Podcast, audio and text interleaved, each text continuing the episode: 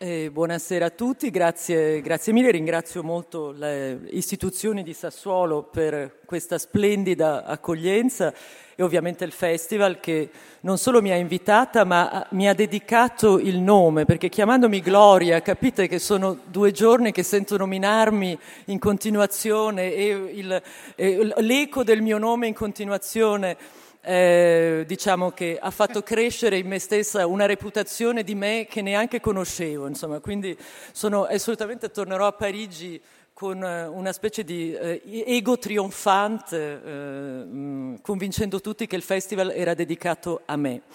Eh, la reputazione, come diceva giustamente eh, Daniele Francesconi, eh, la, la, la, vediamo invadere la nostra vita, no? siamo, eh, siamo artefici e vittime eh, della nostra reputazione, la costruiamo sul web, la curiamo ossessivamente sulle nostre pagine Facebook, eh, ci fidiamo della reputazione di chi ci dà informazioni su Twitter, nei, nei, nelle reti sociali, ma anche della reputazione di una marca per decidere se compriamo quello o quell'altro, anche della reputazione di un'informazione. La reputazione oggi sta diventando una moneta di scambio. Eh, siti come eBay, come TripAdvisor, come Airbnb sono siti che si chiamano eh, mercati rep- reputazionali, quindi avere reputazione oggi ha anche un valore economico. Tutto questo però avviene quasi troppo velocemente, senza che neanche si sia capito che cosa vogliamo dire quando diciamo reputazione, che cos'è questo surplus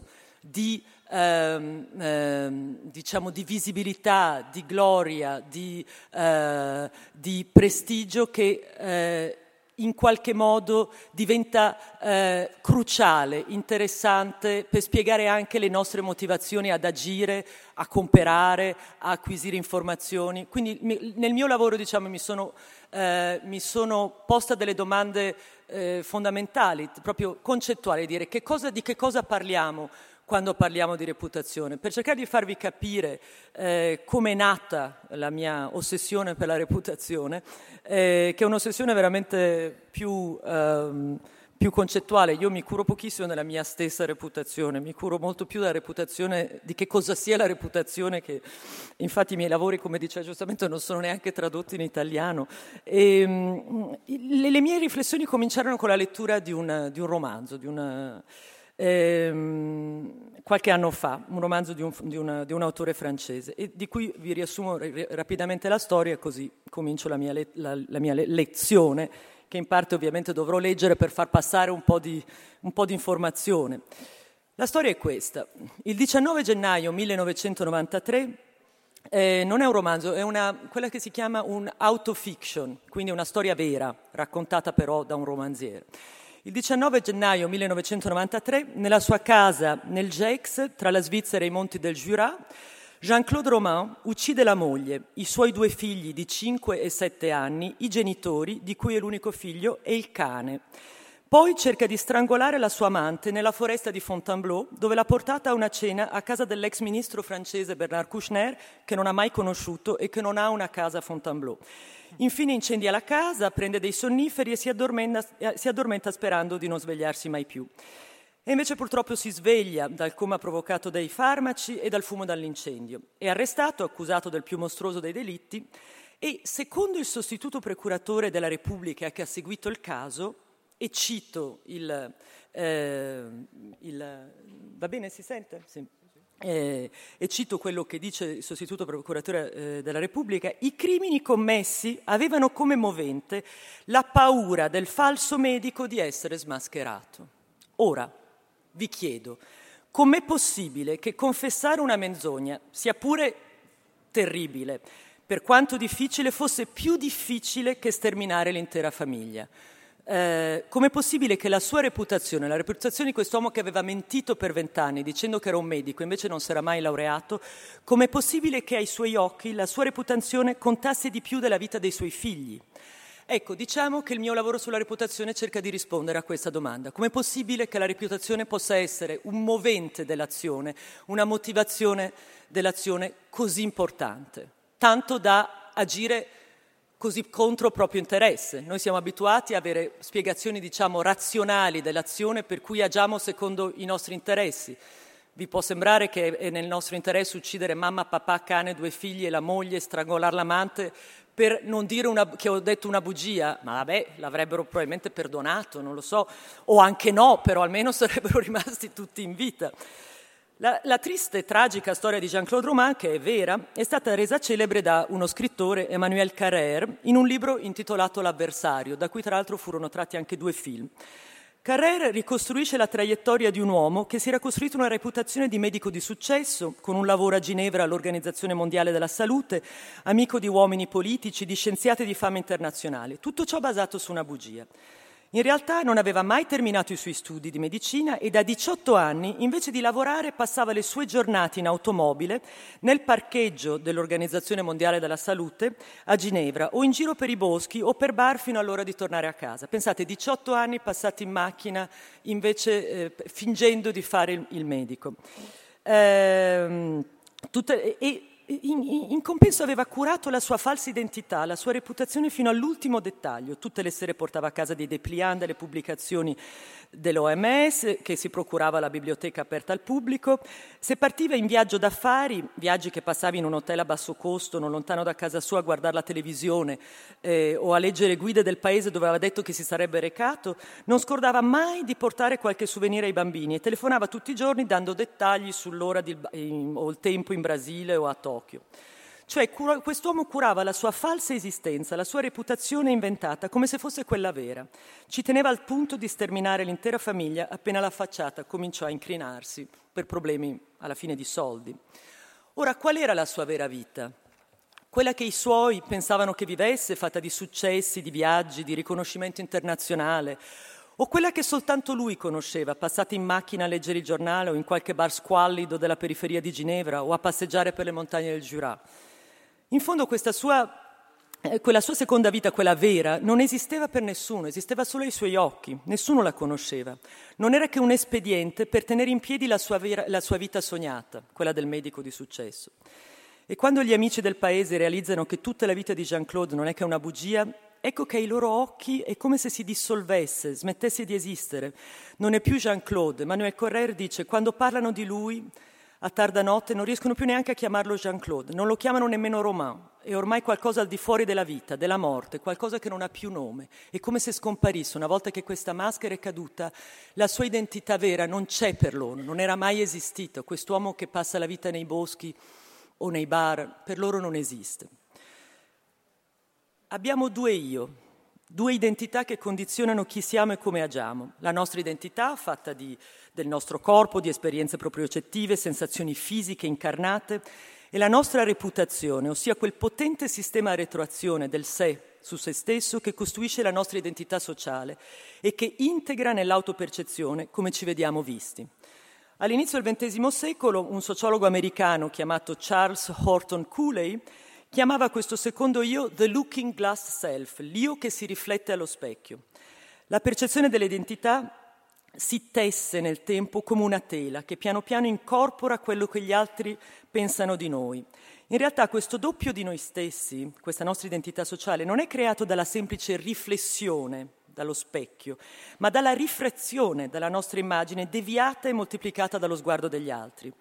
L'io sociale che controlla la nostra vita fino a condurci ad atti estremi non ci appartiene, è la parte di noi che vive negli altri.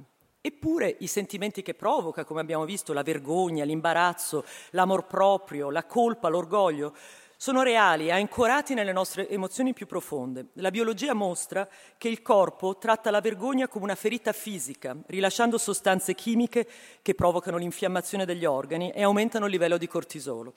Uno schiaffo fa più male al nostro amor proprio che alla nostra guancia arrossata.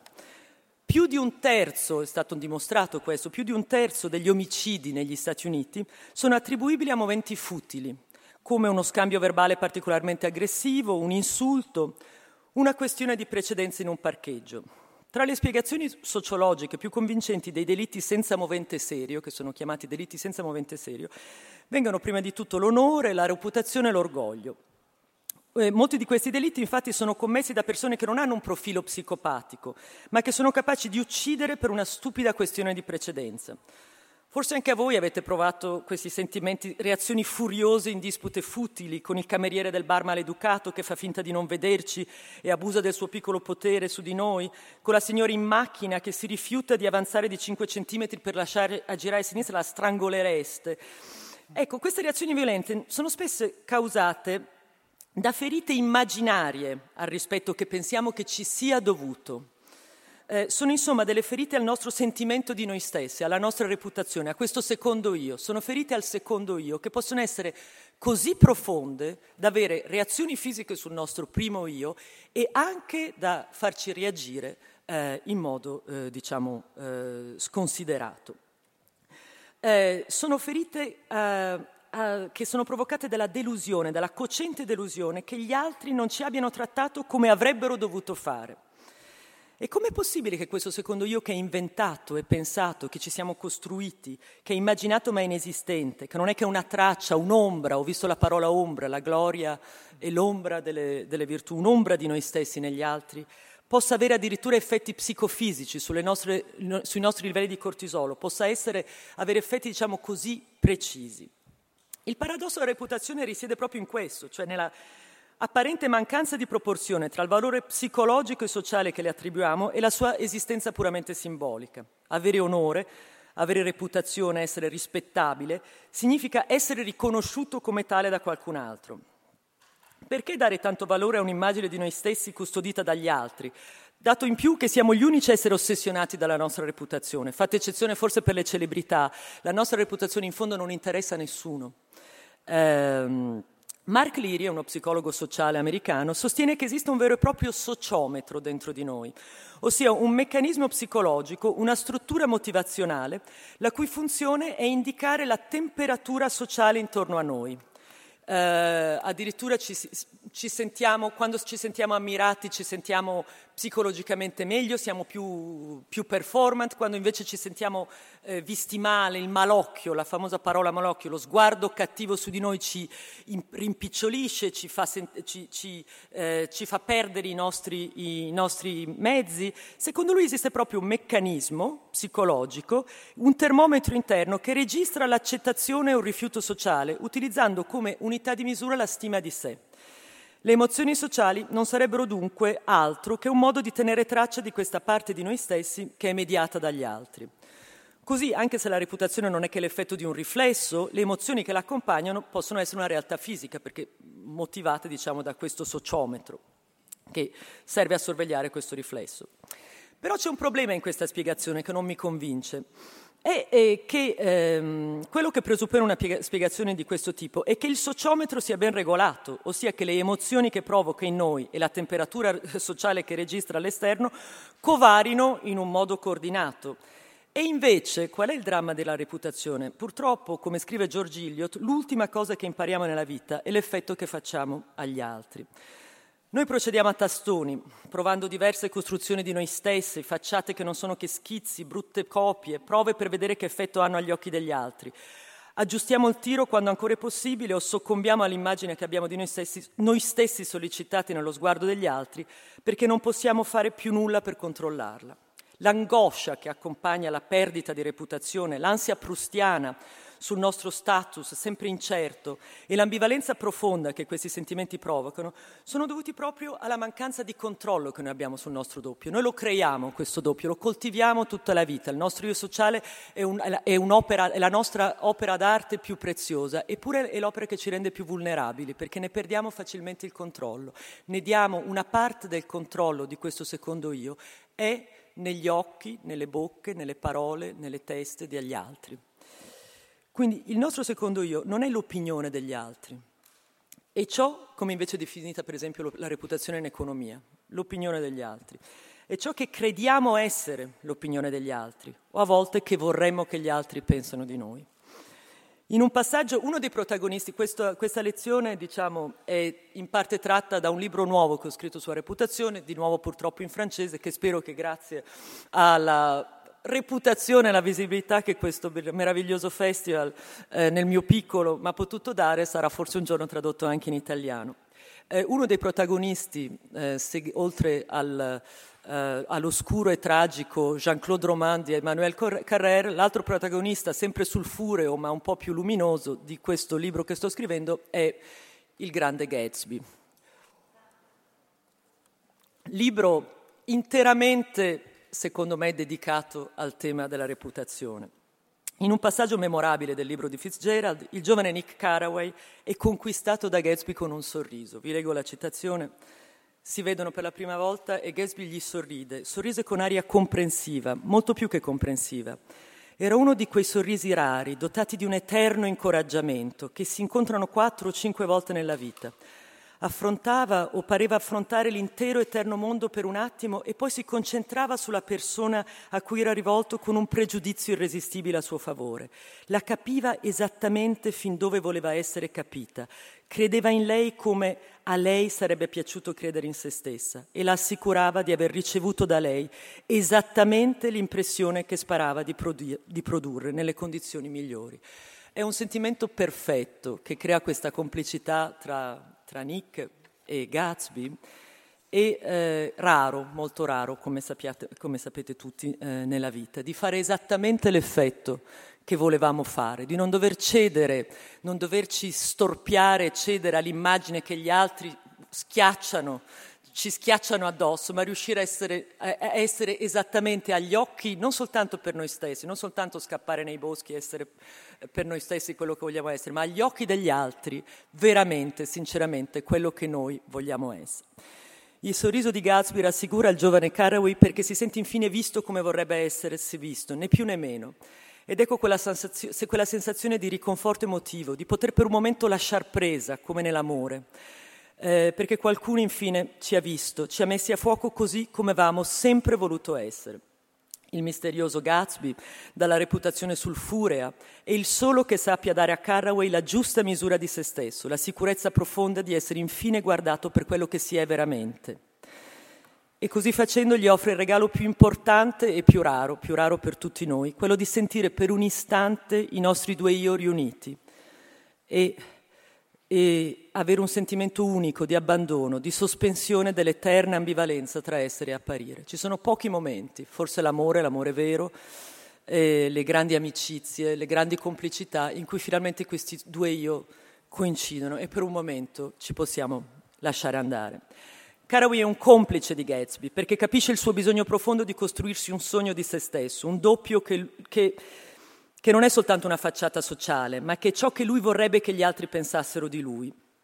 E, e anche Nick Carraway ha un sogno di sé che vuole che gli sia riconosciuto. Dice a un certo punto, ognuno di noi pensa di possedere almeno una delle virtù cardinali, ed ecco la mia, sono una delle rare persone oneste che conosca, ed è questa virtù cardinale che Gatsby gli riconosce con quel sorriso. Gatsby sa che si potrà sempre fidare di Carraway e Gatsby Gatsby è un, è, è un eroe tragico della, della, di questo secondo io. Se volete, dal punto di vista letterario, penso che come il romanzo, l'inizio del romanzo a fine Settecento, primi dell'Ottocento, il grande protagonista del romanzo dell'Ottocento è il nostro primo io, l'identità personale, il grande protagonista del romanzo del Novecento è il nostro secondo io, l'identità sociale. E su questo Gatsby è un capolavoro. Tra l'altro ci sono stati due film di Gatsby, uno con Robert Redford e l'altro con, eh, eh, aiutami, DiCaprio.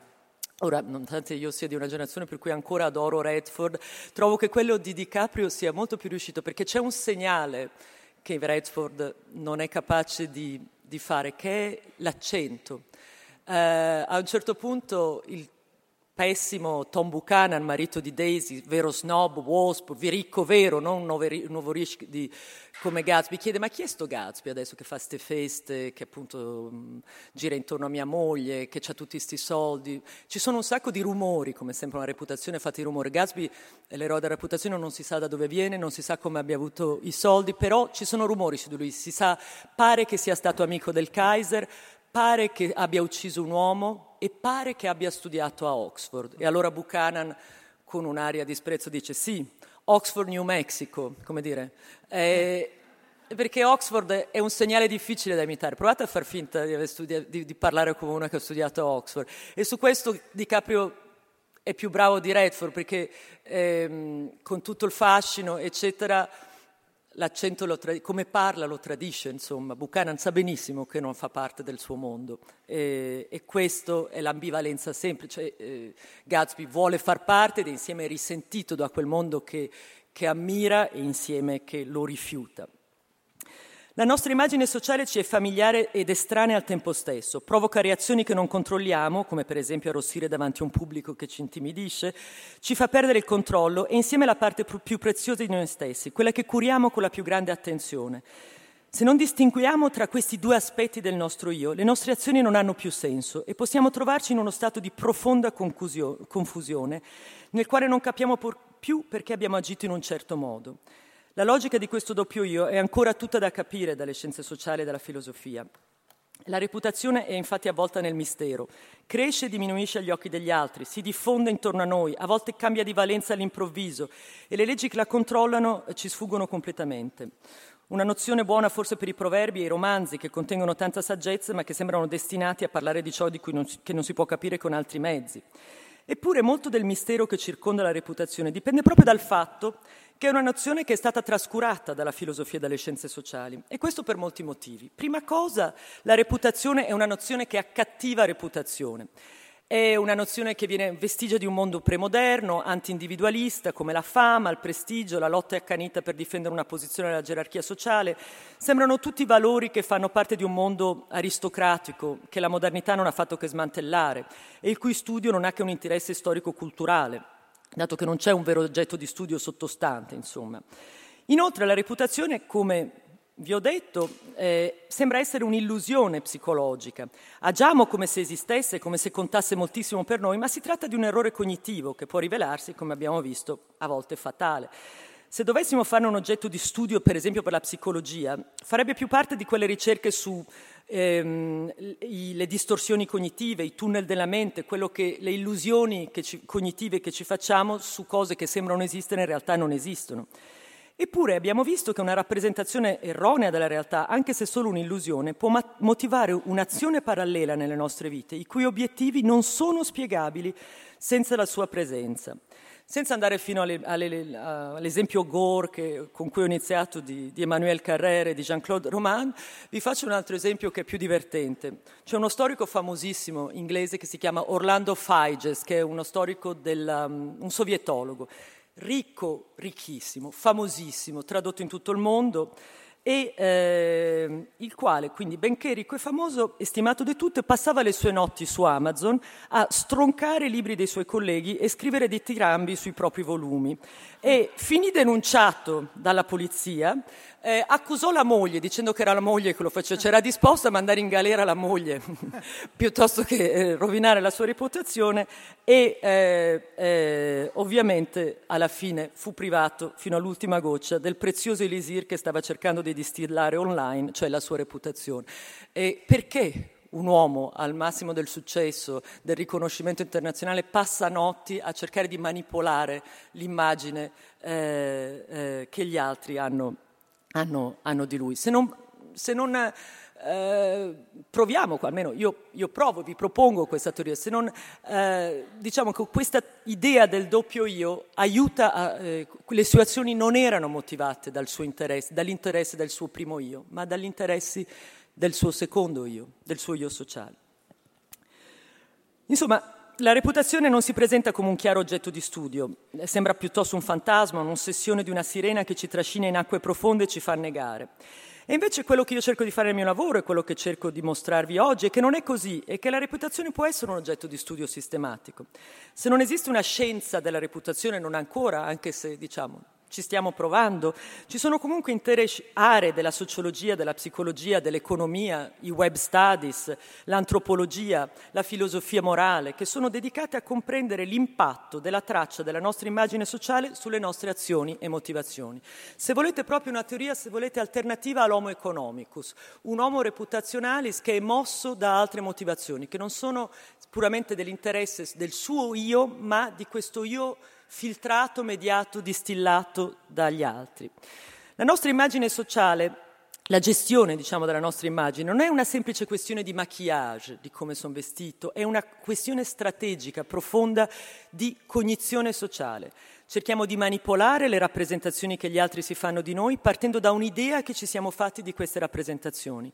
È una guerra della mente, insomma, un gioco cognitivo di pensare e far pensare, manipolare i pensieri degli altri ed esserne manipolati. Conosciamo tutti il, il sentimento di trionfo quello di Caraway quando Gatsby gli sorride, che si prova quando ci si sente apprezzati per il nostro vero valore. Tutte le umiliazioni precedenti sono cancellate, gli altri riconoscono infine quello che noi sappiamo di meritare e conosciamo anche il sentimento di sconfitta che proviamo quando soccombiamo allo sguardo degli altri, quando interiorizziamo la misura della loro valutazione sociale, il loro giudizio su di noi che abbiamo cercato di modificare senza successo. È il sentimento di vergogna che prova, che prova Vanteuil, un personaggio della ricerca del tempo perduto, quando immagina come gli abitanti di Combray, del, del, del villaggio di Combray, guardano e giudicano sua figlia omosessuale, quando insomma si sottomette al loro punto di vista. Lui in fondo è tollerante, non gli importa proprio niente che sua figlia sia omosessuale. E, e invece quando si vede visto, quando, eh, eh, e Proust dice, quando Vanteuil eh, eh guardava sua figlia e a se stesso dal punto di vista del mondo, dal punto di vista della loro reputazione, quando cercava di situarsi con lei nel rango che occupavano nella stima generale, allora eh, si sentiva nell'ultimo dei bassi fondi, portato con sua figlia nell'ultimo dei bassi fondi, perché in questo senso è un conformista Vanteuil, è un perdente, quando incorpori troppo lo sguardo degli altri e ti sottometti allo sguardo degli altri senza cercare di, no, senza cercare di imporre il tuo, allora eh, perdi. Alla fine anche Gatsby sarà, sarà eh, un, un perdente. Eh, I risultati di queste manipolazioni, di questa guerra che cerchiamo di fare della mente, in cui cerchiamo di eh, eh, condizionare quello che gli altri eh, vedono eh, di noi, sono spesso incerti e a volte spettacolari. Ed è l'incertezza del risultato che fa tutto l'interesse del gioco degli specchi, perché il premio può essere altissimo come anche la punizione. Le parole e le immagini che usiamo per creare e gestire la nostra reputazione sono come le conchiglie, che non sono meno parte della natura della sostanza che ricoprono, ma sono concepite meglio per l'occhio e più aperte alle osservazioni, ed insieme però più fragili. È proprio questa natura sociale distribuita, rifratta dai pensieri, che però si fa pelle, si fa doppia, si, si, si, si fa come ehm, eh, conchiglia che ci portiamo, che, che, che, eh, che ci portiamo eh, addosso, rifratta dai pensieri e dai discorsi degli altri che io cerco di studiare, insomma, che cerco di capire come le lumache che lasciano una traccia quando si spostano, tutte le nostre interazioni sociali lasciano una traccia informazionale negli altri, che non può essere cancellata. È una, è una, traccia al tempo stesso indelebile e fragile, ne controlliamo solo una parte, ma non possiamo evitare di lasciarla. Come si ricompone, si ricompone, come diventa stabile, come diventa pubblica, è questo che ci ossessiona. Attraverso quali mezzi di iscrizione e di circolazione delle idee si diffonde? È eh, sicuramente un sociologo americano degli anni 60, che forse conoscete, che si chiama Erwin Goffman, che è colui che ha meglio cercato di comprendere la gestione della reputazione, almeno nell'interazione faccia a faccia. Si potrebbe considerarlo come il padre di quello che oggi si chiama l'impression management, ossia tutte quelle tecniche che sono proposte ai vari manager eh, o alle imprese per gestire meglio eh, quello che gli altri pensano di loro. Nelle sue sottili analisi di come la gente gestisce la propria immagine nelle interazioni sociali, Goffman sviluppa una sorta di teoria strategica del quotidiano. L'interazione faccia a faccia è l'arena nel quale negoziamo la nostra immagine sociale, il luogo in cui il nostro secondo io entra in gioco come protagonista. Questa messa in scena può essere più o meno ipocrita, più o meno cinica, possiamo credere al personaggio che vogliamo rappresentare oppure non crederci e produrre una recita di noi stessi a fini puramente strategici. Non è un caso infatti che in latino persona significhi proprio maschera, anche se secondo Goffman è quasi inevitabile proiettare un'immagine con la quale finiamo, eh, diciamo anche se per, secondo Goffman l'immagine che noi proiettiamo, che possiamo aver cominciato a proiettare per questioni strategiche, è un'immagine a cui ci affezioniamo, facciamo molta fatica a non identificarci nell'immagine che proiettiamo. Quindi la linea d'ombra tra essere e apparire è molto difficile da tracciare. Goffman riprende questa idea dal sociologo americano, un sociologo dell'inizio del secolo, insomma degli anni 50 eh, del secolo scorso, Robert Ezra Park, che in un suo classico che si chiama Razza e Cultura, che trovate ormai su Google in accesso libero, scrive in un certo senso, nella misura in cui questa maschera rappresenta la, la, concezione che ci siamo fatti di noi stessi, il ruolo che ci sforziamo di interpretare, e la maschera è il nostro io più vero, l'io che vorremmo essere. In fondo la nostra idea del nostro ruolo sociale diventa la nostra seconda natura e una parte integrante della nostra personalità. Veniamo al mondo come individui, dice Park, acquisiamo un carattere e diventiamo persone. Un esempio molto bello che forse ricordate di questa trasformazione morale per cui il nostro io diventa la nostra maschera, ci affezioniamo a quel secondo io eh, che abbiamo costruito con così tanta attenzione, che ci appare la nostra profonda vera identità, cioè quello che vorremmo essere. E si trova in un film, un vecchio film di Rossellini, che non è un grandissimo successo, che si chiama Il generale della rovere, girato nel 59. Racconta la storia di un, un piccolo imbroglione, Emanuele eh, Bardone, simpatico imbroglione, che fa, si fa passare per generale dell'esercito italiano durante la guerra. Ehm, e eh, con la complicità di alcuni ufficiali tedeschi con i quali fa mercato nero, Bardone riesce a estorcere dei soldi alle famiglie dei prigionieri promettendo di intercedere per la loro liberazione. Catturato dai tedeschi, accetta di collaborare con loro per evitare una pena più importante. Allora gli offrono un deal, diciamo, eh, gli dicono vabbè noi ti riduciamo la pena ma tu eh, prendi le veci, eh, prendi il ruolo del generale della rovere, eh, generale della resistenza, eroe della resistenza che è stato appena ucciso dai tedeschi e lo mandano a San Vittore a Milano ha eh, incarcerato come generale della Rovere, come se il generale della Rovere non fosse in realtà stato ucciso ma fosse stato incarcerato, eh, in modo che con tutti i partigiani eh, lì presenti ehm, lui possa raccogliere i nomi dei partigiani, sapere le azioni che sono previste, insomma informare i tedeschi, con questo avere una, eh, una riduzione della pena mh, delle sue magagne. E dunque Bardone accetta, è trasferito nel carcere di San Vittore a Milano con il compito di identificare appunto gli altri capi della. Della, della resistenza.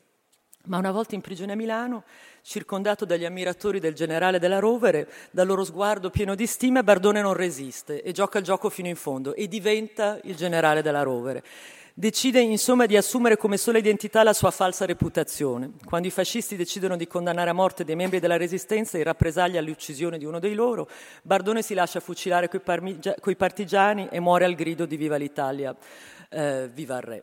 Quindi Bardone diventa la sua reputazione e la sua fine ha qualcosa di eroico in qualche modo, nonostante tutto. Questo passaggio da un'identità naturale al primo ordine a un'identità sociale e in realtà gli italiani sono dei maestri di questo passaggio, infatti c'è una famosa espressione italiana che è ci sei o ci fai, e che è intraducibile nelle altre lingue. Quando cerco di spiegarla, noi siamo ossessi dalla bella figura, per esempio, la nostra reputazione conta più del nostro interesse economico, perdere la faccia eh, eh, è una delle fragilità e delle bellezze dell'Italia, e in fondo il suo aspetto lievemente antico, disinteressato, premoderno. Non abbiamo un soldo, ma se, se, non c'è vino quando ci sono gli invitati siamo disposti ad andarlo a rubare, insomma.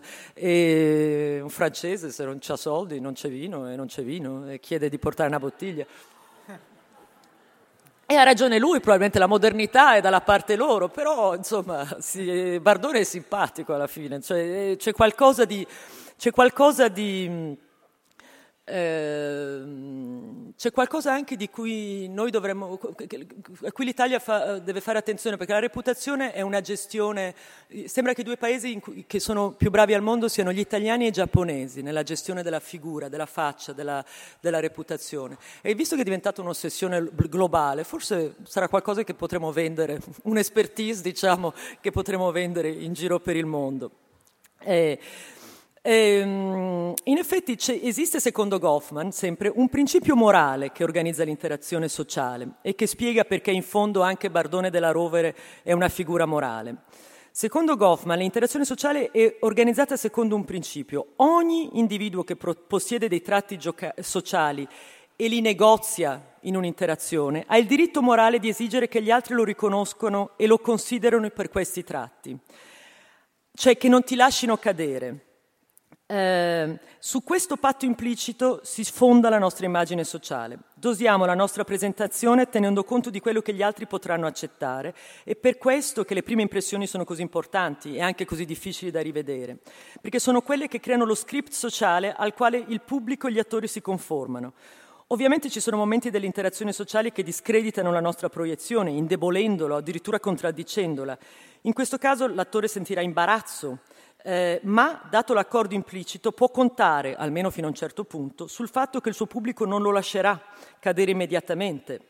Ci sono momenti però in cui la situazione si può incrinare, molta della letteratura, del cinema, anche della commedia su, nasce su, su, questa inclinazione, c'è un patto che si tiene tutti insieme di gio- giocare un certo ruolo, a un certo punto, eh, a un certo punto eh, si rompe. La gaff è un meccanismo tipico del cambiamento di tono di un'interazione sociale. Il gaffeur rivela qualcosa di sé o degli altri che non fa parte dell'accordo implicito iniziale. La situazione si degrada, gli attori non possono più giocare il ruolo negoziato all'inizio dell'interazione e qualcuno perde la faccia. La dimensione morale della reputazione e i sentimenti morali che suscita, come la vergogna o l'umiliazione, dipendono da una rottura della gestione dell'interazione. La rottura è una sorta di tradimento, di tradimento, il patto morale che per Goffman è a fondamento dell'interazione non è più rispettato. Ci sentiamo traditi, umiliati, messi in una posizione in cui siamo obbligati a rinnegare il nostro io sociale, lasciare andare pezzi il nostro doppio, il meglio di noi stessi. E il patto spezzato crea la ferita morale e il risentimento di non essere stati considerati come avremmo dovuti, anche in situazioni in cui è chiaro che la recita era in parte falsa, che stavamo giocando un ruolo, che stavamo inventandoci una reputazione. Ovviamente non possiamo proiettare proprio quello che vogliamo, non possiamo giocare qualsiasi ruolo. Eh, in ogni contesto sociale l'immagine accettabile che possiamo proiettare sarà quella che incorpora e istanzia una serie di valori accreditati dalla società. Come dice sempre eh, quel sociologo americano che ho citato all'inizio, Cooley, eh, ciò fa parte veramente dell'apprendimento sociale al quale siamo tutti sottomessi. Proiettiamo un'immagine migliorata di noi stessi che include quello che pensiamo che gli altri si attendano di vedere da una persona come noi. Eh, scrive all'inizio del XX secolo, se non avessimo mai cercato di apparire migliore di quelli che siamo, come avremmo potuto migliorarci davvero, educarci dall'esterno verso l'interno? Un modo di diventare quello che gli altri si aspettano da noi è far loro credere che abbiamo le caratteristiche che loro vogliono vedere in noi. È un circolo virtuoso che ci fa agire in modo più appropriato. Un circolo però, attenzione, che può diventare vizioso nella misura in cui rinfor- rinforza il nostro conformismo. Anche se tutti ci preoccupiamo della nostra reputazione, alcuni se ne preoccupano troppo, di, incorporando i propri i valori sociali degli altri, così facendo bella figura, ma evitando di evitando la battaglia vera che è quella di far trionfare l'io pensato, quello che noi vogliamo che gli altri pensino di noi, su quello che gli altri ci vogliono imporre eh, di eh, noi stessi. Eh, mh, mm, da dove viene, ehm, come nasce eh, la reputazione? Eh, quando cominciamo a preoccuparci veramente eh, di questa ehm, eh, come dire, di, di, di, questo secondo io. Secondo molti psicologi ehm, è la reputazione che ci rende umani, è il tratto distintivo della nostra specie. Ciò che ci distingue più chiaramente dalle altre specie è lo sguardo degli altri interiorizzato che ci ossessiona permanentemente. Invece di vedere nella reputazione un'ansia tipica dei tempi attuali, c'è una serie di studi cognitivi oggi eh, che, ne, che, cercano di capirne l'emergenza veramente nell'ontogenesi, mostrando che l'ansia di come ci vediamo visti esiste in tutte le culture ed emerge a un'età molto precoce nostro, nel nostro sviluppo. Già all'età di due anni i bambini hanno una specie di co-coscienza di sé, che sarebbe legata al celebre stadio dello specchio, studiato da psicologi e psicanalisti. È lo stadio in cui il bambino riconosce la sua immagine allo specchio come facendo parte di se stesso. L'identità di queste due immagini è alla base della nostra identità personale. Ci sono io, il mio corpo propriocettivo, e poi di colpo vedo che, che, è un fascio di sensazioni, e poi di colpo vedo la mia identità allo specchio, e secondo la classica interpretazione, diciamo, alla Lacan, lacaniana, psicanalitica, questa esperienza è associata a una sorta di giubilo per il bambino, dato l'effetto della percezione infine unificata sul corpo. Ma ehm, in realtà non è detto che sia così, ci sono molti psicologi oggi che dicono che il bambino in realtà eh, percepisce quell'io precoce come un'esperienza eh, eh, dolorosa. La coscienza di sé, ehm, secondo molti psicologi, è il risultato non solo di una capacità di riflessione su noi stessi, ma di una capacità di integrazione dello sguardo degli altri. Eh, la precocità del sentimento di identità, di esistenza sociale, potrebbe quindi eh, dipendere da una competenza cognitiva fondamentale. Eh, c'è un esperimento che viene fatto circa da 40 anni, insomma, a partire dagli anni 60, in cui a un bambino, eh, per vedere se ha passato lo stadio dello specchio, viene fatto un segno che lui non ha visto che gli è stato fatto, eh, tipo di, di, di pennarello sulla faccia e lui lo può vedere solo allo specchio. Se cerca di correggere allo specchio non ha passato quello stadio, se lo corregge sulla sua faccia vuol dire che ha capito che la sua immagine è la sua. Ora, un, un collega psicologo, Philippe Rochat, eh, e anche tanti psicologi cognitivi recentemente, sostengono che quell'esperienza è associata per il bambino a una sensazione di vergogna, cioè di, di non avere controllato un aspetto di sé che gli altri hanno visto e che lui non sapeva di avere. Quindi questa... Eh, questo imparare eh, a, a, a, filtrare le, l'esperienza sociale, quello, quello, che gli altri vedono di noi, è un'esperienza insieme centrale nello sviluppo, ma estremamente, estremamente eh, dolorosa, che crea appunto eh, eh emozioni anche appunto di vergogna, di, eh, di frustrazione. L'introiezione del mondo sociale quel fatto che vive in noi, quell'immagine proiettata da noi stessi, poi in, secondo quello che pensiamo che gli altri vedono e poi rimandata su di noi, è ben mostrata dalla differenza due, tra due emozioni sociali fondamentali, la vergogna e il senso di colpa. Se la vergogna dipende dallo sguardo sociale, vero o immaginato, il senso di colpa, che è un'emozione eminentemente sociale, può esistere anche in assenza degli altri, vuol dire che è veramente introiettato. Eh, la misura del loro giudizio è nel secondo caso talmente interiorizzata che possiamo giungere ad esporre il nostro io alla condanna collettiva pur di salvare il nostro doppio. Il, eh, tanti protagonisti da Raskolnikov, insomma, di um, romanzi dedicati al senso di colpa, anche lì lottano con il loro secondo io, un loro secondo io che non è la loro immagine, è anche lì l'immagine che loro eh, vogliono o non, vogliono suscita- non, non, avrebbero voluto suscitare negli altri. E quell'io e, quel, e quello sguardo degli altri è interiorizzato a tal punto da uh, farci a un certo punto crollare e autodenunciarci per non andare fino in Russia, si può restare in Italia con la famosa notte dell'innominato che si termina con la corsa dal cardinale Federico eh, eh, Borromeo per confessare, eh, liberarsi finalmente di, questo, eh, di queste colpe. Dunque ci sono tanti eroi, che, in cui parlo in modo più, eh, più esteso eh, nel, nel, mio libro, libro, eroi positivi, eroi negativi della, della reputazione, cioè di questo eh, nostro secondo io. Per citarne un ultimo, eh, francese, che però è ben conosciuto eh, anche in Italia, un, eroe, un grande eroe romantico della reputazione, sicuramente il Cyrano di Bergerac di Rostand.